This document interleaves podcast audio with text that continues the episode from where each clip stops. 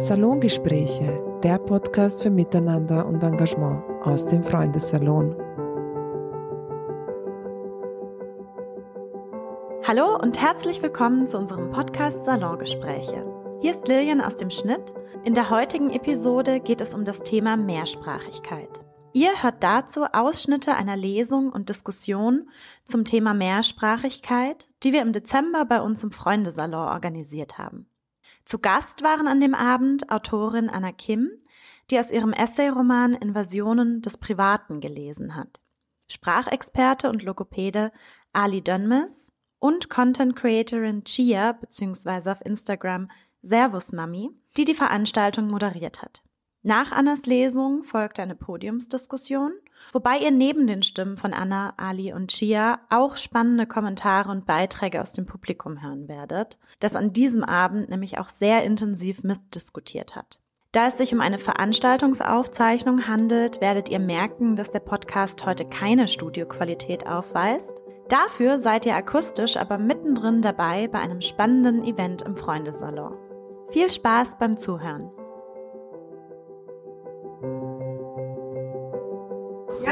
Willkommen an alle. Ähm, danke, dass ihr alle so zahlreich erschienen seid. Äh, wie ihr gemerkt habt, wir wollten es wirklich in einem ein bisschen kleineren Rahmen halten. Erstens wegen dem Raum und zweitens, weil das Thema auch sehr persönlich ist. Ähm, und deswegen freue ich mich, dass ihr alle da seid.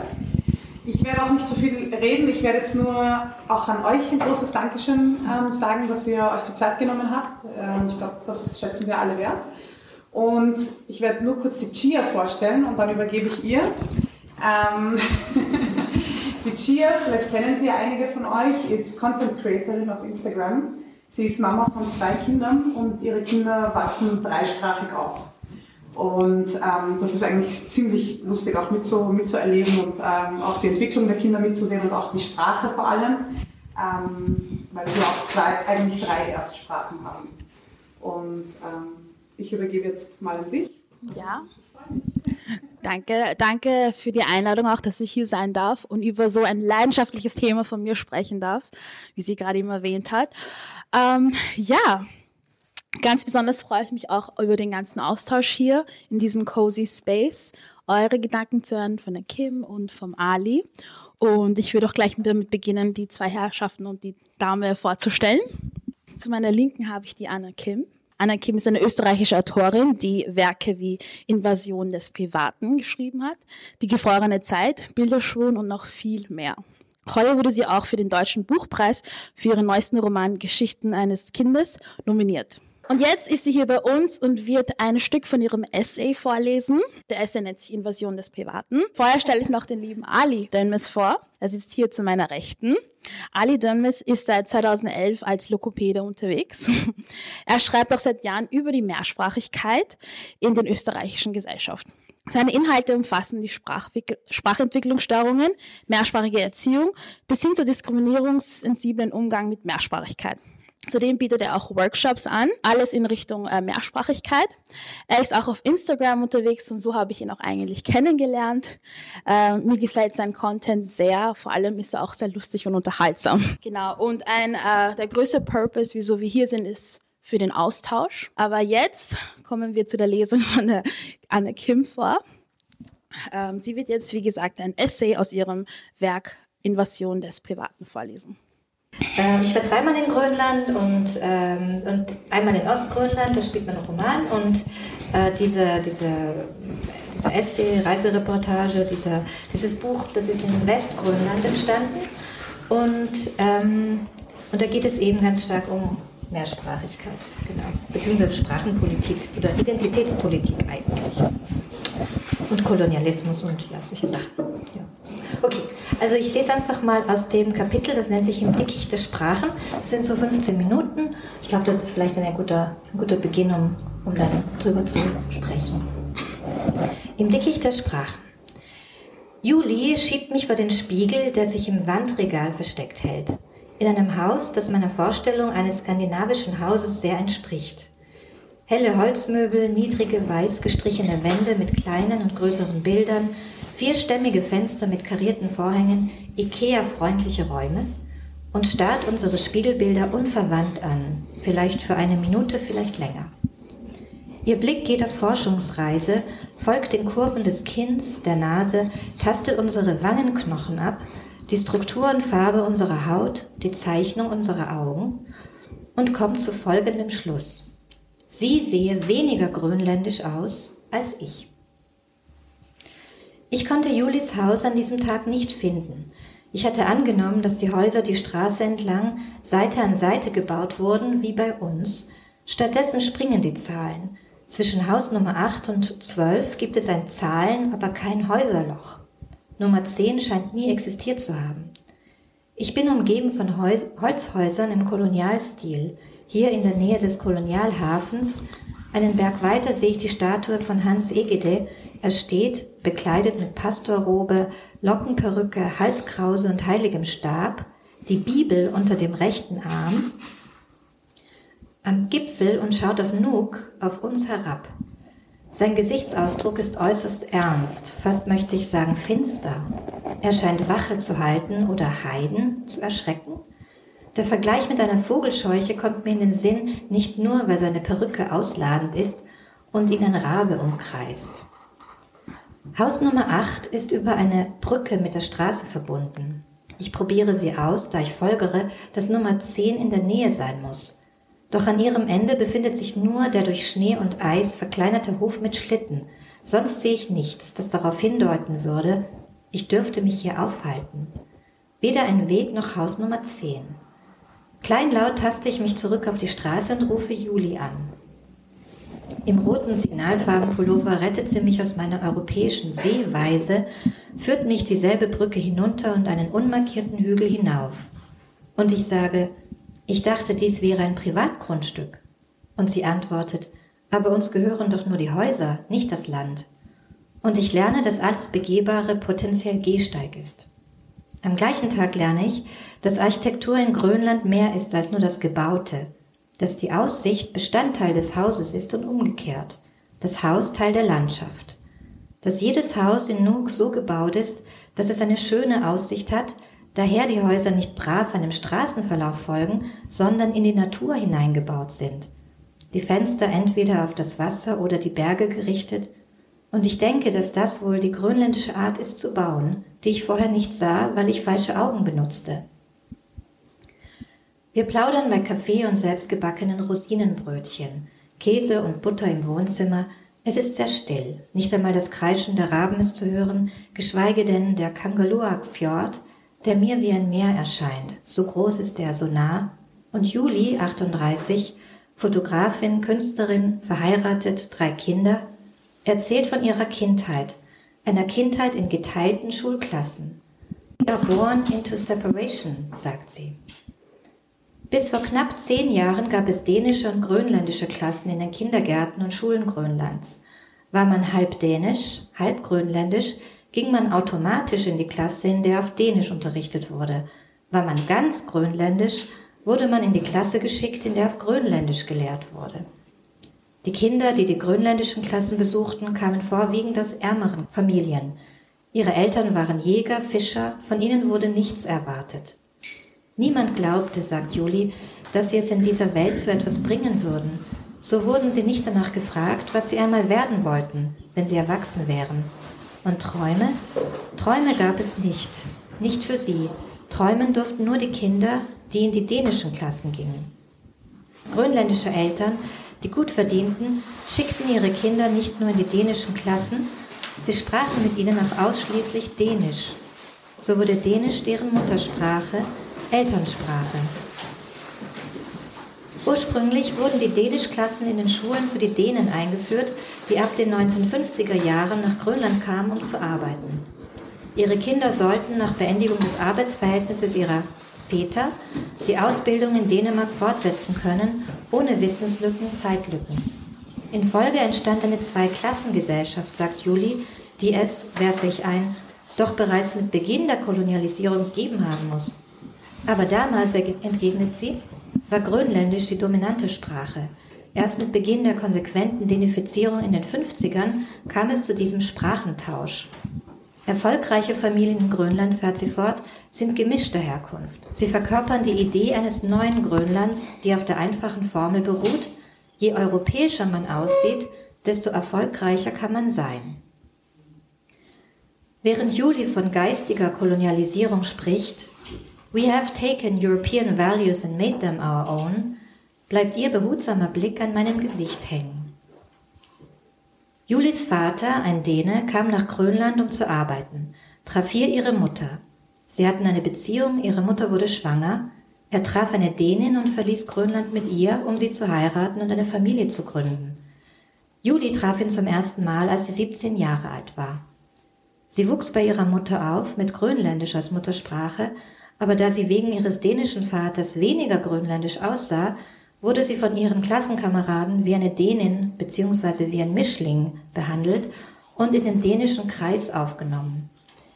Dänisch lernen fiel ihr leicht, so fiel es ihr auch leicht, sich im Kreis der Dänen zu bewegen, wo sie ihren Mann kennenlernte, einen Grönländer, der trotz grönländischer Eltern Dänisch als Muttersprache spricht. Langsam begann sich ihr Grönländisch zurückzuziehen, da auch sie miteinander Dänisch sprachen, und mit, der und mit der Sprache wurden die Menschen, mit denen sie sich umgab, dänischer. Ihr Leben passte sich allmählich einer Umgebung an, die es in dieser Form im Grunde nur mehrere tausend Kilometer entfernt gab. Damals erschien es ihr normal, dass sie fast nur noch Dänisch sprach, auch mit ihren grönländischen Freunden. Es fiel ihr zwar auf, aber sie stellte es nicht in Frage. Erst nach der Geburt des ersten Kindes. In den 50er Jahren reichte es nicht, Grönländer zu sein, sagt sie, während sie mit dem Brötchen in ihrer Hand spielt. Und auch heute reicht es nicht. Wir versuchen noch immer so dänisch wie möglich zu sein. We are born into shame as we feel insufficient. Dänisch war die Sprache des Fortschritts, die Sprache der Mächtigen, sagt Julie, und ist es noch immer. Dänisch ist aber auch das Erbe der Kolonisatoren, somit das Symbol der Trennung und Klassifikation der Rassen. Dänisch war nie nur ein Mittel zur Kommunikation, die wichtigste Beiläufigkeit im Alltag, sondern stets Werkzeug zur Identifikation und Indikator von Ansehen. Wer Dänisch beherrschte, kam im Leben voran, wer nicht, blieb auf der untersten Stufe der Gesellschaftsordnung stecken. Dänisch fließend zu sprechen bedeutete somit besser zu sein als der grönländische Durchschnitt, besser zu sein als diejenigen, die die dänische Regierung assimiliert haben wollte, da sie in dem Zustand, in dem sie waren, inakzeptabel waren. Zu wenig kultiviert, zu wenig dänisch. Dänisch zu sprechen wurde mit der Zeit mit Bedeutung aufgeladen. Fließend die Sprache der Erzieher zu sprechen, in ihrer Sprache zu denken und zu träumen, bedeutete die Sphäre der Scham verlassen zu dürfen, sich gleichwertig fühlen zu können, zumindest theoretisch. Praktisch konnte es nur bedeuten, die Scham ständig vor Augen gehalten zu bekommen und nur dann vergessen zu können, wenn die Augen vor der Geschichte und vor der Gegenwart verschlossen wurden oder wenn tatsächlich Schuld zugewiesen wurde. Die Schuldigen aber waren nun diejenigen, die es nicht geschafft hatten, Dänisch zu erlernen und in den Kreis der Gleichberechtigten vorzudringen, da sie jenen, die nun die Sprache der Kolonisatoren beherrschten, noch immer das Primitive der Vorväter vor Augen hielten, Tag für Tag. Dänisch war die Möglichkeit, das Stigma der Herkunft zu überwinden, ein Mittel zur gesellschaftlichen Auferstehung. Irving Goffman nennt sie Disidentifiers, Zeichen, die ein bestehendes Bild, ein negatives Vorurteil brechen. Das gute Dänisch eines Grönländers, die guten Deutschkenntnisse einer Koreanerin ergänze ich für mich. Die guten Sprachkenntnisse heben den Grönländer nicht nur in die Sphäre der Kultivierten, sondern verwandeln ihn vor allem in einen Menschen, Personen mit Stigmen sind nicht ganz menschlich. Nur unter dieser Voraussetzung funktioniert die Diskriminierung. Man könnte auch sagen, dass sie als unverkommen gesehen werden, fehlerhaft, krank. Daher ist es auch möglich, kontaminiert zu werden. Die Gesellschaft eines Stigmatisierten infiziert die ganze Gruppe. Die Krankheit aber fällt auf den Kranken zurück und es bleibt nur die Option, den Makel zu beseitigen. Doch die Biologie kann nur beschränkt verändert werden. Die Haare gebleicht, gelockt, der Teint aufgehellt soweit möglich, die Kleidung angeglichen und schließlich wird die Assimilation des Inneren begonnen. Die Reparatur ist in vollem Gange. Das Ich wird zwar dadurch nicht normal, dafür ein korrigiertes, verbessertes Ich, das sich für sein Ich-Sein weniger zu schämen braucht. Gute Dänischkenntnisse sind ein Zeichen für die vollkommene Anpassung an ein System der perpetuierenden Scham und als solches nichts anderes als ein Zeichen der Unterwerfung. Die Akzeptanz der Dominanz der Gruppe der Kolonisatoren und nicht nur die Anerkennung, sondern auch Bekräftigung ihrer besseren Kultur. Wir sehen wieder in den Spiegel, Juli und ich. Als Künstlerin sind ihre Augen darin geübt, anders zu sehen, und wenn mich ihr Blick im Spiegel trifft, scheint es, als würde er mich angreifen. Mit einem Mal bin ich mir nicht mehr sicher, wen ich sehe, wenn ich sie sehe. Gleichzeitig weiß ich nicht mehr, wen sie sieht, wenn sie mich sieht. Identität, schreibt Heiner Kolb, entstehe in einem dialogischen Prozess. Die Basis der Identität sei die Anerkennung der Person. Ein Identitätsentwurf enthalte immer auch die Position der anderen, er balanciere zwischen isolierter Einzigartigkeit und dem widerstandslosen Aufgehen in den Erwartungen, den Normalitätshößen der anderen. Verweigerung der Anerkennung bzw. Verkennung der Identität habe negative Folgen. Charles Taylor summiert sie unter deformiertes Dasein. Wenn Identität von beiden, allen Seiten anerkannt werden muss, um voll funktionsfähig zu sein, dann ist es gar nicht anders möglich, als dass unsere Identität, Julis und meine, fragil ist. Anerkennung, der zwangsläufig Akzeptanz vorangehen muss, ist etwas, das uns leicht verwehrt werden kann und immer wieder wird. Identität in unseren Augen ist weniger eine Schnittstelle zwischen Subjekt und Gesellschaft als vielmehr eine Bedrohung. Sie sei so satt, sagt sie, als hätte sie meine Gedanken gelesen, immer die Grönländerin zu sein, der Eskimo. Als was würde sie noch durchgehen, fragt sie und lächelt. Vielleicht als Spanierin? Danke. Danke, liebe Anna. Es war ähm, für mich, diesen Abschnitt zu lesen, hat mich sehr zum Nachdenken gebracht. Vor allem in Bezug auf meine Eltern, deren Generation.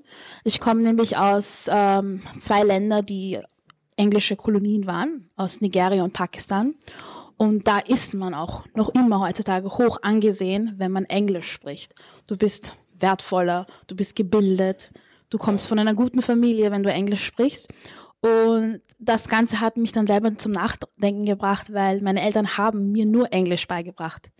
Sie haben zwar beide wunderschöne Sprachen, die sie fließend sprechen und heutzutage total stolz drauf sind, aber damals haben sie entschlossen, uns Kindern nur Englisch beizubringen. Und da habe ich mich gefragt, ob vielleicht ähm, irgend so ein Komplex diese Entscheidung beeinflusst. Und diese Gedanken hatte ich noch nie.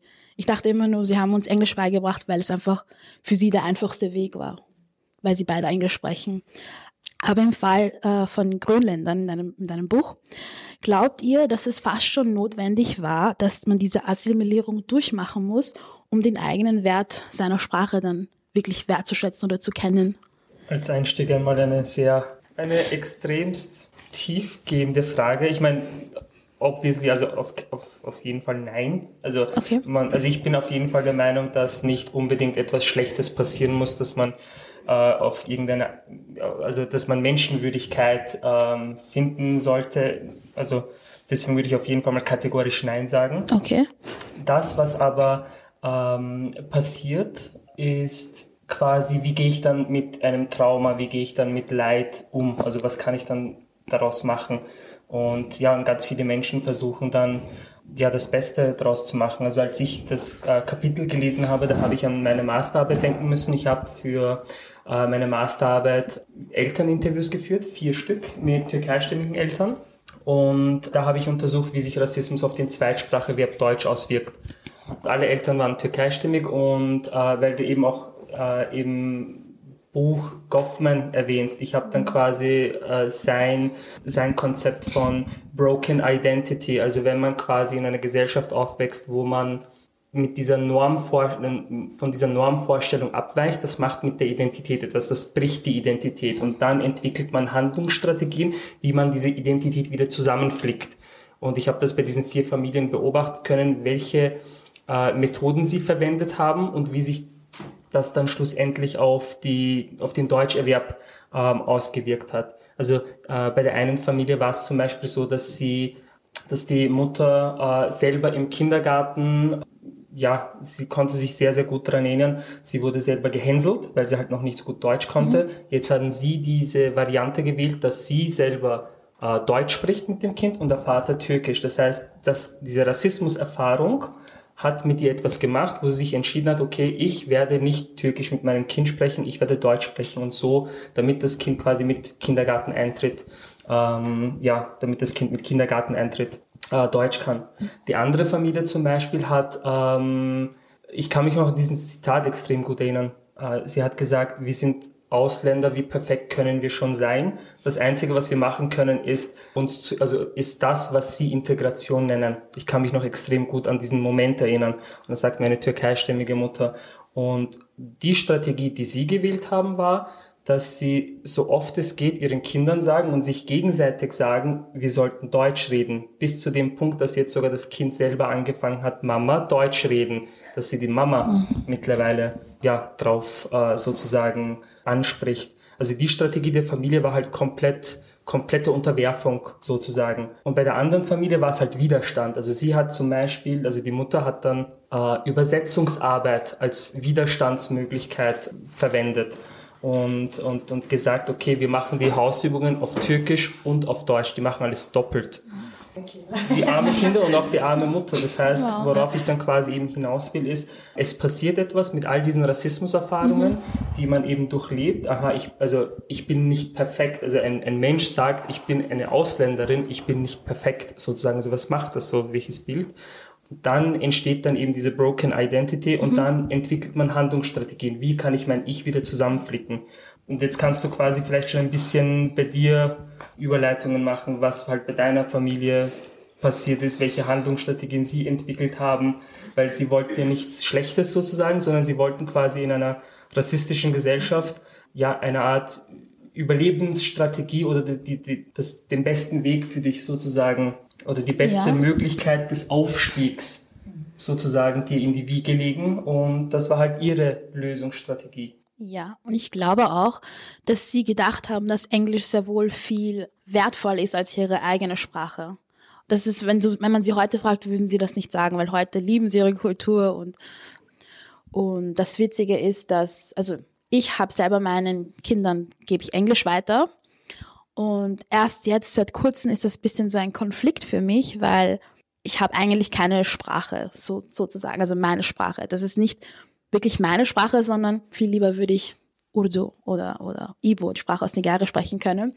Und ich merke auch, wie Leute darauf reagieren, wenn mein Sohn, er ist, mein Sohn ist halb Türke, wenn mein Sohn in der U-Bahn oder in der Straßenbahn Türkisch spricht und wenn er Englisch spricht. Man merkt einfach klipp und klar, dass da ein Unterschied ist. Englisch ist so wie, wow, so jung und er kann schon Englisch sprechen und wie toll und blablabla. Und wenn er Türkisch spricht, dann äh, habe ich schon komische Blicke bekommen.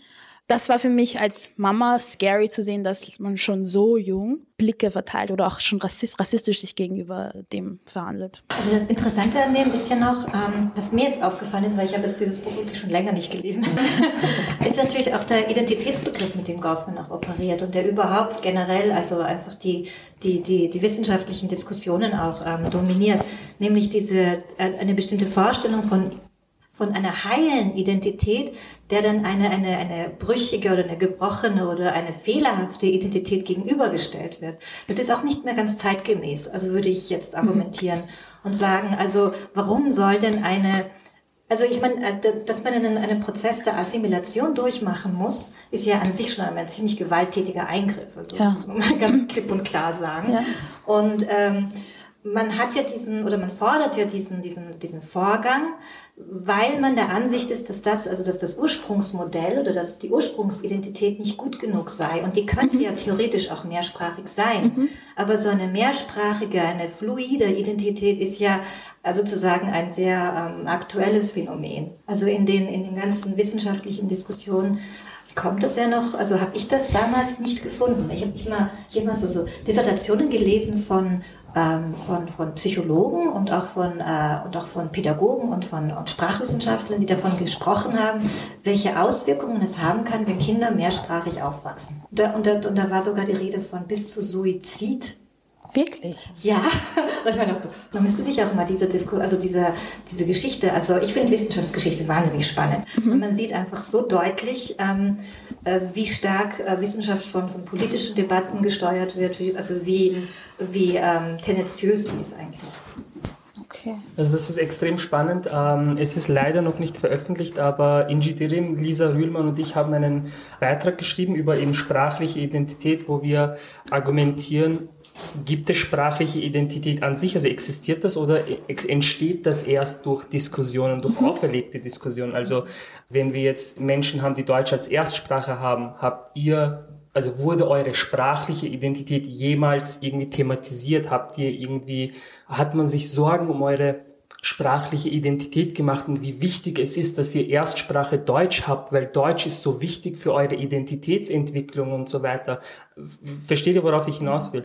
Also das gibt es aber bei Türkisch und bei allen anderen Sprachen, eben bei jenen Sprachen, die marginalisiert werden. Das heißt, diese sprachliche Identität entsteht eigentlich erst, und das ist ein bisschen so, in diese Richtung geht die Argumentation, äh, entsteht erst dadurch, dass es eben eine unter Angriff stehende Identität überhaupt gibt oder und die dann quasi oder wir quasi Strategien entwickeln, wie wir die aufrechterhalten können. Von innen, also intrinsisch, wir selber, aber halt quasi auch von außen, indem ich halt versuche, die Identität von, die sprachliche Identität von Kindern überhaupt erst äh, ja, in Schutz zu nehmen sozusagen. Und dann erschaffe ich eigentlich etwas, was eigentlich so auch nicht existieren würde.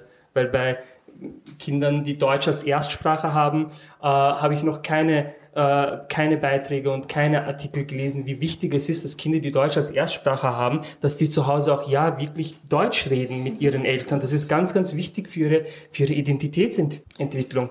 Äh, also ich hatte, ich hatte auch eine, eine Rassismuserfahrung mit Deutsch tatsächlich, also weil ich mit, äh, ich bin mit zwei Jahren nach Deutschland gekommen, also nach ähm, Braunschweig, um ganz äh, präzise zu sein. Und äh, da kam ich dann gleich in den Kindergarten. Und ich habe auch im Kindergarten habe ich Deutsch gelernt. Und ich kann mich noch erinnern, da waren zwei kleine Mädchen, die haben ständig über mich gelacht, mhm. ja, gekichert. Und die haben sich über mich lustig gemacht. Also das habe ich schon mitbekommen. Und, ähm, und das hat mich aber so, so richtig zum Deutschland angespornt. Angeblich konnte ich dann innerhalb eines Monats Deutsch sprechen. Wow. Und ich habe dann, und, und, das war sozusagen der Tag, an dem ich äh, konvertiert bin. Also, und, meine, meine Mehrsprachigkeitserfahrung ist schlecht, deshalb, weil ich eben mittlerweile ähm, kaum noch Koreanisch sprechen kann. Also es ist wirklich äh, die, die fremdeste Fremdsprache und ähm, also, also fremd auch deshalb, weil ich spüre, wie fremd sie ist. Also insofern ist sie mir vertraut. Ne? Das ist so dieser mhm. Spannungsverhältnis. Und das finde ich ja, also finde ich tatsächlich schmerzhaft. Also, weil meine mhm. Mutter spricht also hauptsächlich Koreanisch. Und ich finde das, ähm, äh, ist, also, es ist tatsächlich ein praktisches Problem. Also über bestimmte Dinge nicht sprechen kann. Ne? Also so, äh, so wie war das dort noch?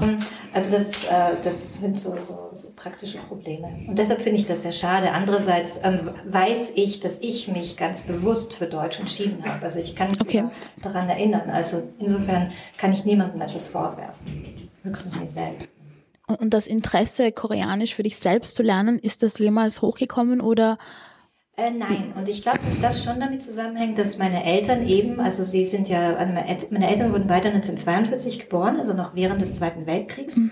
Und damals war ja ähm, Korea, also das war noch nicht geteilt, das vereinte Korea war eine japanische Kolonie. Mhm. Und ähm, ich glaube, diese Erfahrung dieser, dieser Kolonialherrschaft ähm, hat meine Eltern schon sehr stark dazu bewogen, dass sie einfach ähm, Korea nicht mochten schlicht und einfach gesagt. Mhm. Also sie hatten äh, gewisse Minderwertigkeitsgefühle mhm. dem Land gegenüber, auch der Geschichte gegenüber.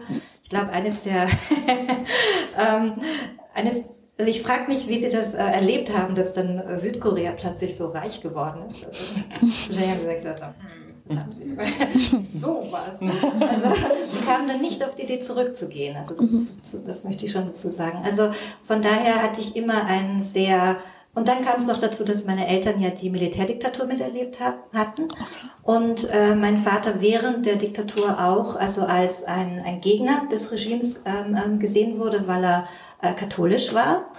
Und ähm, deshalb wurde er auch einmal zu einem Verhör ähm, eingeladen.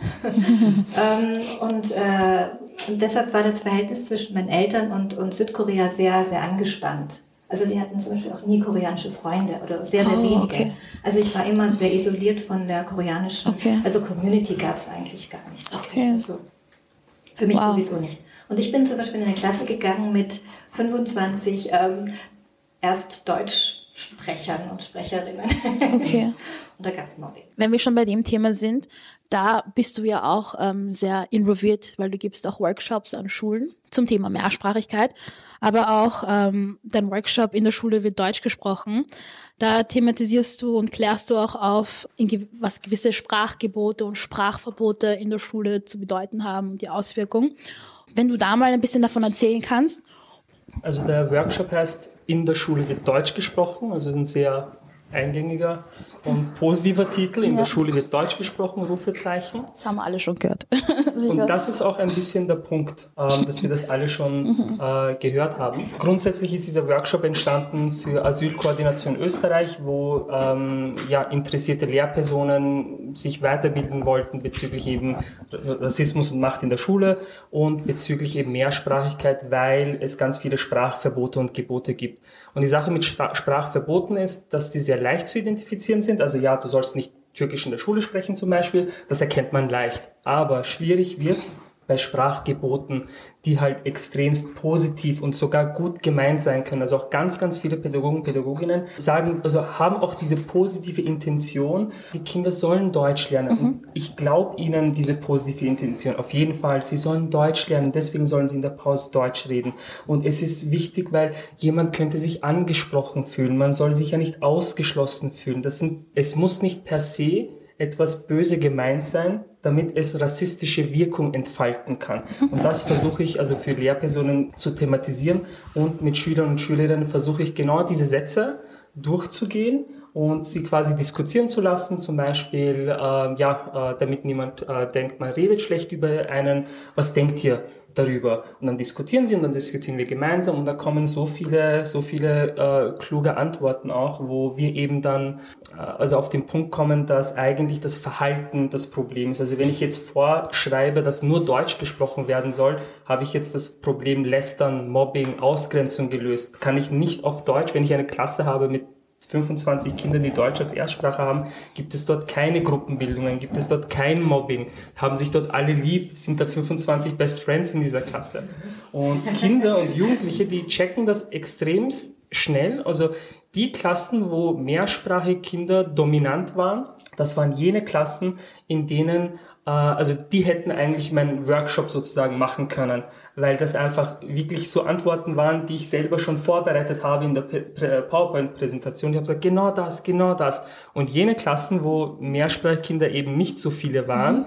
da, da, also da sind diese qualitativen Antworten nicht gekommen. Da sieht man einfach, wie äh, wie wichtig es ist, wenn Mehrsprachigkeit Alltagsrealität ist, wie sich Kinder und Jugendliche gegenseitig, ich sage jetzt mal, regulieren, weil einfach ein Grundverständnis von ja, Höflichkeit, Respekt oder ein Miteinander ist.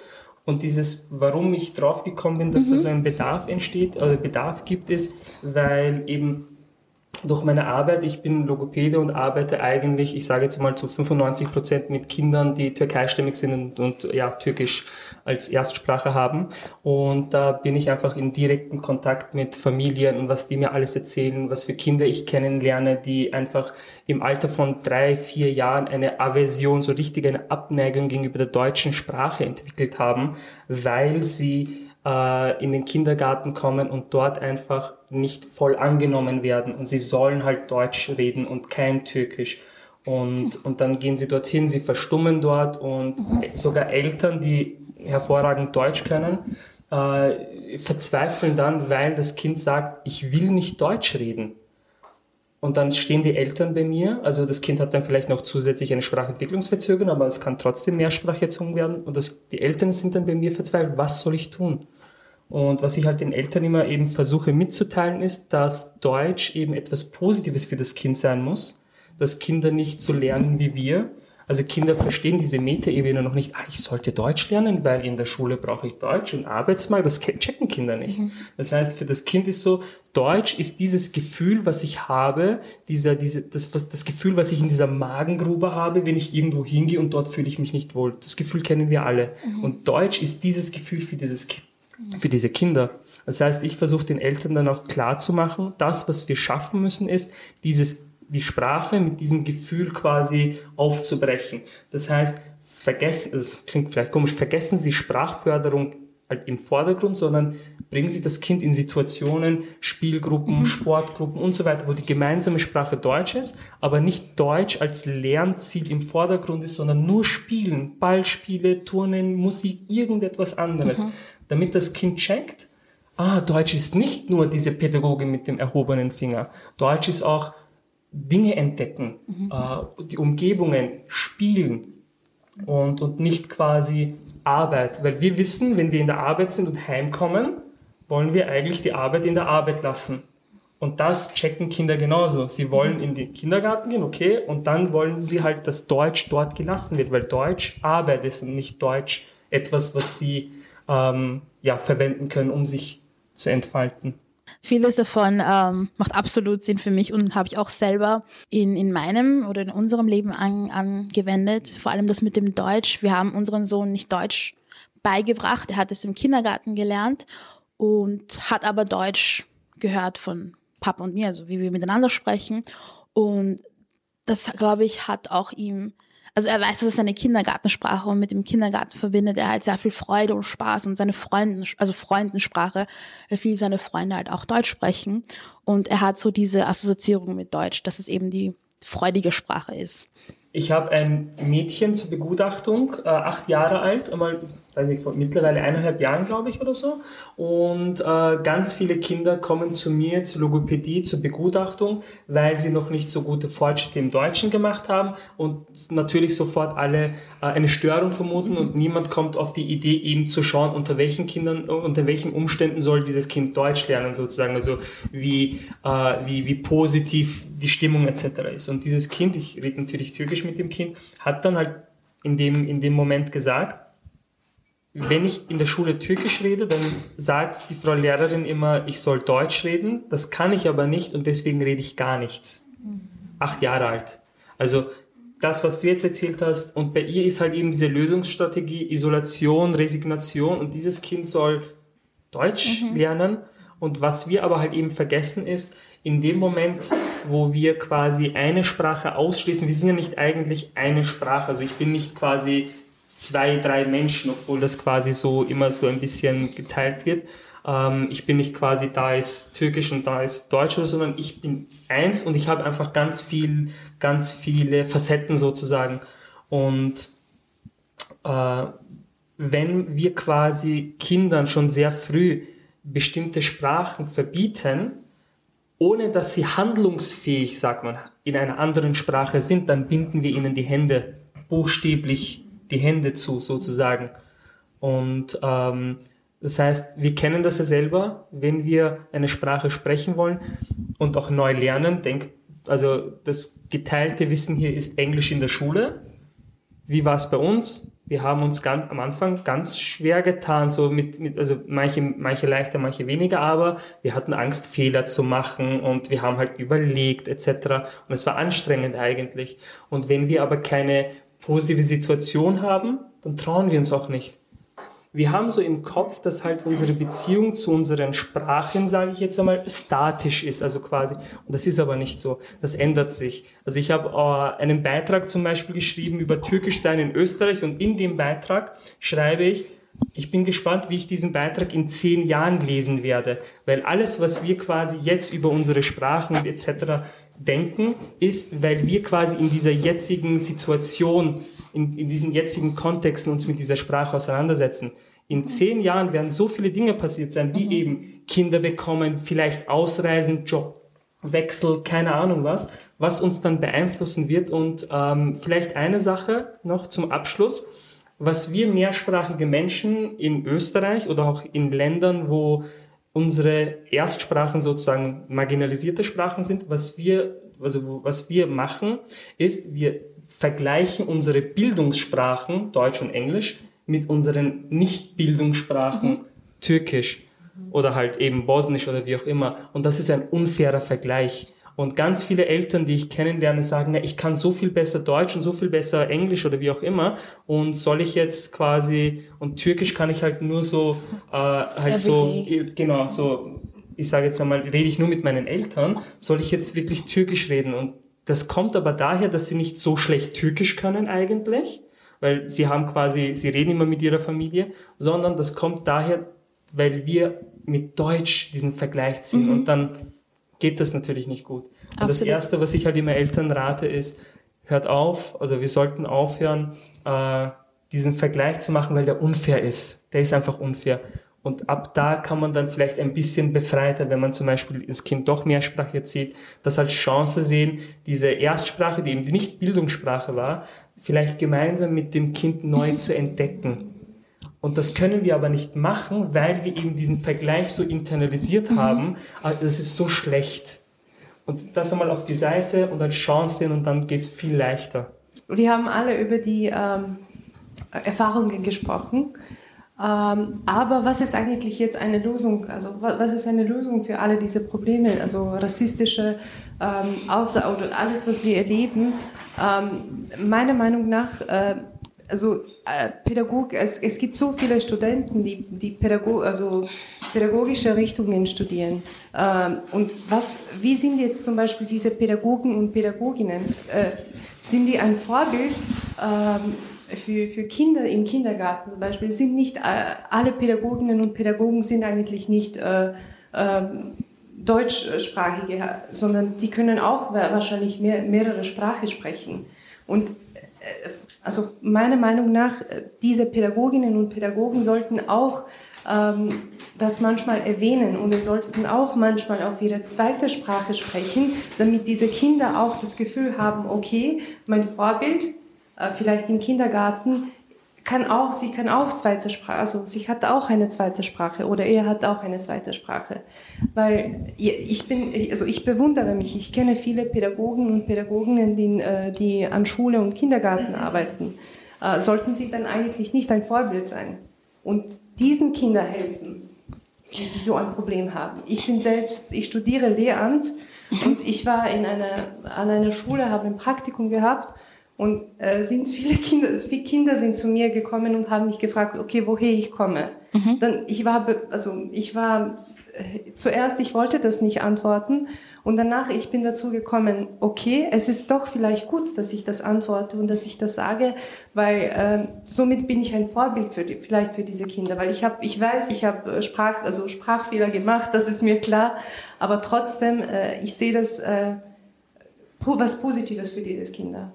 Ich selber bin Pädagogin und arbeite im Kindergarten. Ach, super. Und ähm, ja, meine Erstsprache ist Türkisch. Und ich merke, dass ich, wenn ich ähm, mit dem Kind Türkisch spreche, in der Eingewöhnungszeit, ja, ich gebe ihm voll die Sicherheit. Ja. Gibt's die Eingewöhnung ist in einer Woche durch. Ja. Das Kind kommt rein und redet auf Türkisch, ich antworte dann auf Deutsch und das geht dann irgendwie.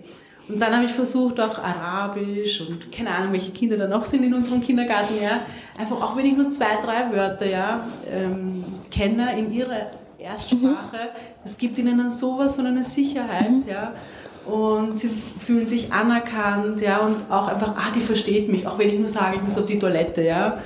Oder, oder ich möchte Wasser, ja, auch wenn es nur so einzelne Schlüsselwörter sind, ähm, funktioniert das dann toll. Und ja. ähm, Sache. Und weil du halt eben gefragt, also das wird jetzt vielleicht ein bisschen sehr pessimistisch klingen, ich sehe es eigentlich eher realistisch, äh, weil du gesagt hast, was kann man als Lösung bringen.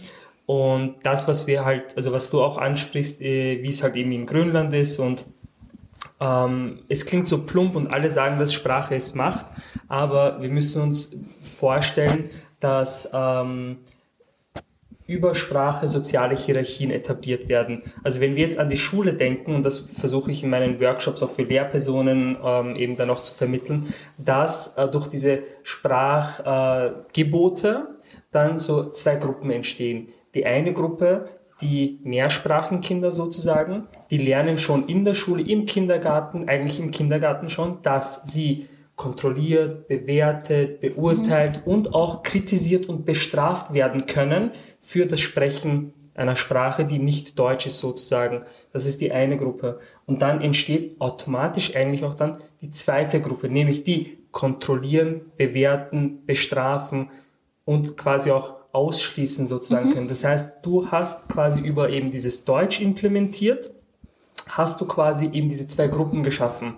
So, und wenn du jetzt aber hergehst und sagst, Schule, Spiegel der Gesellschaft, was versucht Schule eigentlich auf das Leben da draußen vorzubereiten? Das heißt, es ist eigentlich nicht im Sinne von, ich sage jetzt mal, politischen Machthabenden sozusagen, die bestehenden sozialen Hierarchien umzukehren sozusagen, weil da, da hängt ja auch diese Staatsbürgerschaftsdiskussion ja auch mit. Warum erschwert man weiterhin den Zugang zur Staatsbürgerschaft? Was würde es für Wien bedeuten, wenn plötzlich Menschen, die hier ja auf die Welt kommen, die Staatsbürgerschaft verliehen bekommen? Also politische Dimension meine ich jetzt. Das heißt, äh, hätte, also ein praktisches Beispiel, hätte dieses Kindergeldgesetz für in Ausland lebende Kinder, was ganz viele Pflegekräfte äh, betroffen hat, hätte das durchgesetzt werden können. Hätten zum Beispiel, wenn ganz viele Kinder, die hier auf die Welt kommen, die Staatsbürgerschaft haben und WählerInnenstimmen sind sozusagen, könnte man ganz leicht über ihre Eltern oder über ihre Herkunft Politik machen und sie dann zu, zu Sündenböcken oder was weiß ich was erklären? Nein, dann wird man halt massiv WählerInnenstimmen verlieren. Und in der Schule ist es genauso. Wenn wir jetzt Mehrsprachigkeit fördern würd, würden, was würde passieren? Äh, also innerhalb von einer Generation, das, das, also innerhalb von einer Generation hätten wir Kinder, die mehrsprachig aufwachsen und völlig überqualifiziert sind für den Arbeitsmarkt sozusagen, völlig überqualifiziert. Wir, sehen, wir reden von Kindern, die mindestens zweisprachig aufwachsen. Ganz viele wachsen mit drei und vier Sprachen auf. Was würde das für den Arbeitsmarkt bedeuten? Weil du Deutschförderklassen angesprochen hast. Im ersten Satz der Deutschförderklassen im Leitfaden einfach Bundesministerium Deutsch für eingeben. Im ersten Satz ist die Rede von Integration in den Arbeitsmarkt. Im ersten Satz. Das heißt, es ist eh klar, worum es geht. Qualifizierte, mehrsprachige Kinder würden bedeuten, dass es in dieser sozialen Hierarchie, dass plötzlich die Nachkommen von jenen, auf die herabgespuckt worden ist, von Migrantinnen, von von, von Menschen, die geflüchtet sind etc., ihre Kinder werden BildungsaufsteigerInnen, werden Bildungselite eigentlich, wenn wir das quasi weiterspielen. In der heutigen Zeit kann ich mir das nicht vorstellen. Deswegen so, was müsste man machen? Das, was wir halt machen, immer mehr Menschen sensibilisieren mhm. und versuchen quasi gegen ein System anzukämpfen, aber sich auch bewusst sein, es gibt Gründe, warum Kindern im Kindergarten verboten wird, Türkisch zu sprechen. Und der Grund ist, weil Kinder die Zukunft sind. Diese sprachliche Reglementieren bedeutet, dass man quasi diese soziale Hierarchie weiter aufrechterhalten kann. Also was noch schlimmer ist, es gibt Lehrpersonen, die verbieten den Kindern auch zu Hause Deutsch zu sprechen. Also ich war 17 Jahre alt und war beim Elternsprechtag von meinem Bruder, der war elf. Und er hatte einen Fünfer auf die Deutschschularbeit und sie hat gesagt, das ist, weil wir zu Hause Arabisch sprechen. Was Eltern mittlerweile oder was Pädagoginnen, ähm, genug Pädagogen, glaube ich, mittlerweile auch machen, ist, es hat sich jetzt herumgesprochen, aha, wir dürfen, wie in Wien zum Beispiel, das ist so, wir dürfen den Kindern nicht ähm, die Sprache verbieten. Also dieses Sprachverbot dürfen wir nicht aussprechen. Und das ist ja auch eigentlich in ganz, also in ganz Österreich so. Sprachverbot, das darfst du nicht. Was aber jetzt Pädagoginnen machen, ist, den Eltern sagen, wir dürfen nicht Sprachverbote aussprechen, könnten Sie bitte Ihrem Kind sagen, Kindergartenkind, könnten Sie bitte Ihren, Ihr Kind dazu anhalten, äh, dass es im Kindergarten nur Deutsch reden soll. Und was machen Eltern? Genauso auch deine, wollen natürlich, dass die Kinder Deutsch lernen geh in den Kindergarten und sprich nur Deutsch. In meiner Masterarbeit hat die eine Mutter zum Beispiel erklärt, ja, ja, ich sage immer meinem Kind, es soll nur Deutsch reden und immer nur mit den Österreichern. Geh, spiel nicht mit den Türken, spiel mit den Österreichern. Also, und was macht das quasi für, also was bedeutet das für die Entwicklung eines Kindes, in so einem Umfeld aufzuwachsen?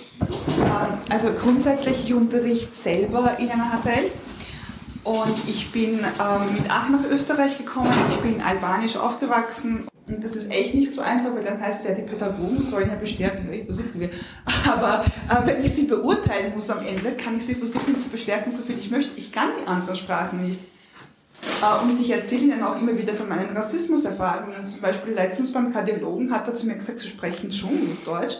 Ich habe daraufhin gesagt, sie aber auch. Der hat, mich voll, der hat mich voll verwirrt angeschaut und gemeint, wie meinen Sie das? Ich so, ich habe Germanistik studiert, ich darf das wohl beurteilen, Sie.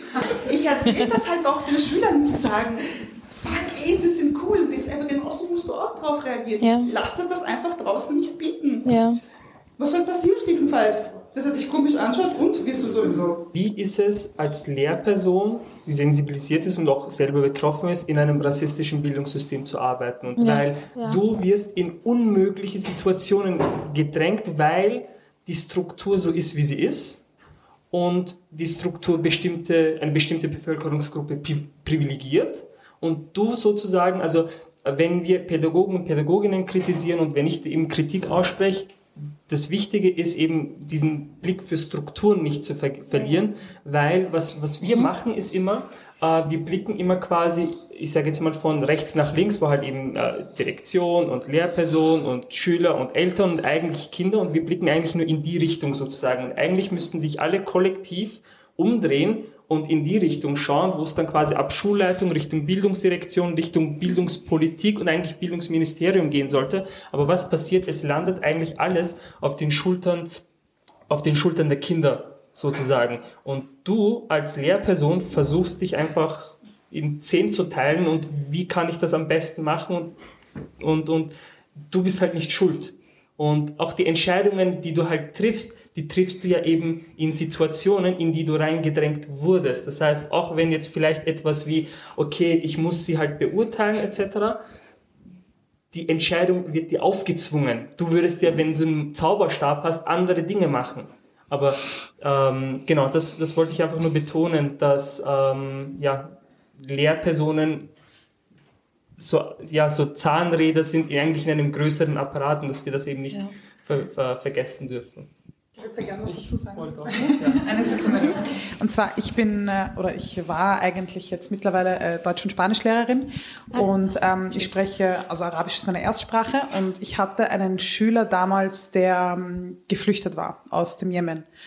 Und für mich war das einfach selbstverständlich, dass ich ihm alles auf Arabisch erkläre, wenn er, wenn er Probleme gehabt hat. Oder ähm, Schüler, deren ähm, Erstsprache Spanisch war, dass ich mich da auch hinsetze und das ihm jetzt auf Spanisch erkläre oder so. Das war für mich überhaupt, also mir war das eigentlich wurscht, was die Lehrkräfte sagen, weil ich einfach gerade gesehen habe, ein, ein Kind stolpert über irgendwas und ich habe aber die Gabe, dass ich das gerade mache, dann helfe ich da auch. Also das, deswegen bin ich da voll bei dir. Und was ich halt noch mehr gemerkt habe, waren die Eltern. Also die Eltern, die dann zu mir gekommen sind und kein Deutsch konnten und ich mit denen auf Englisch, Spanisch, Arabisch reden konnte, ähm, da habe ich echt gemerkt, wie sehr ihnen das äh, geholfen hat und wie sehr sie das auch wertgeschätzt haben. Also ich muss sagen, mit einigen Eltern stehe ich bis heute noch in, mit denen in Kontakt, obwohl ich vor fünf Jahren unterrichtet habe an der einen Mhm. Schule da. Also das ist, ähm, das, das ist für mich voll selbstverständlich und deswegen stimme ich da halt voll zu. Natürlich ist die Unterrichtssprache eine Sache, aber wenn ich sehe, ein Kind struggelt, dann werde ich nicht sagen, ja, Pech, was die, ist mir wurscht, sondern ich setze mich dahin und äh, erkläre es ihm einfach schnell auf Arabisch oder so. Ähm, ich glaube, ähm, es wurde in, jetzt in, in der Podiumsdiskussion auch kurz angesprochen, es gibt sozusagen gute Sprachen und schlechte Sprachen und ähm, das fällt mir total auf. Äh, meine Muttersprache ist Rumänisch und ähm, wenn ich jetzt in der U-Bahn oder in der Bäckerei kurz telefoniere und Rumänisch spreche, dann wird gleich irgendwie komisch geschaut, vielleicht die Tasche auch näher gehalten. Ähm, und umgekehrt merke ich es äh, in der Arbeit, wir haben einen Kollegen aus Italien, der sagt immer grazie, ciao. Also der verwendet irgendwie ein Viertel der Wörter auf Italienisch. Jeder findet es lustig, cool, es gehört zu seiner Identität. Aber ich glaube, wenn ich jetzt anfangen würde, auf Rumänisch irgendwie die Hälfte der Wörter zu sagen, dann würde man mich sehr schrill anschauen. Und gleichzeitig ist es ja so, dass in Wien ähm, sehr viele, also genaue Zahlen habe ich nicht, aber soweit ich weiß, sind sehr, sehr viele Kinder mehrsprachig aufgewachsen.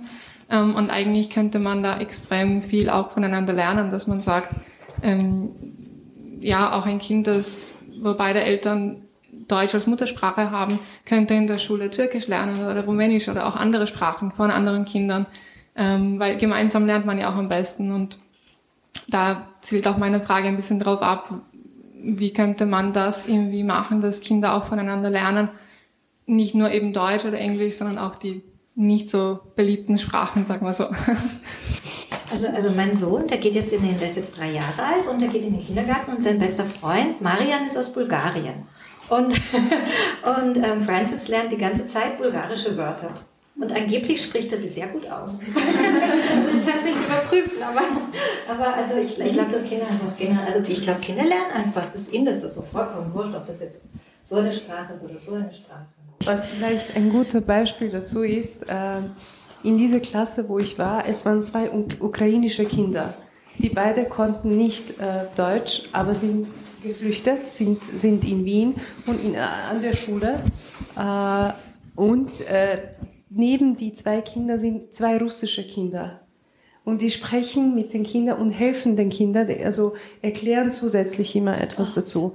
Äh, und deswegen, das ist genau das da, weil äh, die konnten sich sonst nicht anders, äh, also ja, Leben muss weitergehen.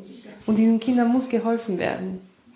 Also deswegen ist es egal, welche, ob das ukrainisch ist, ob das russisch, russisch ist, bosnisch oder irgendwelche andere Sprache.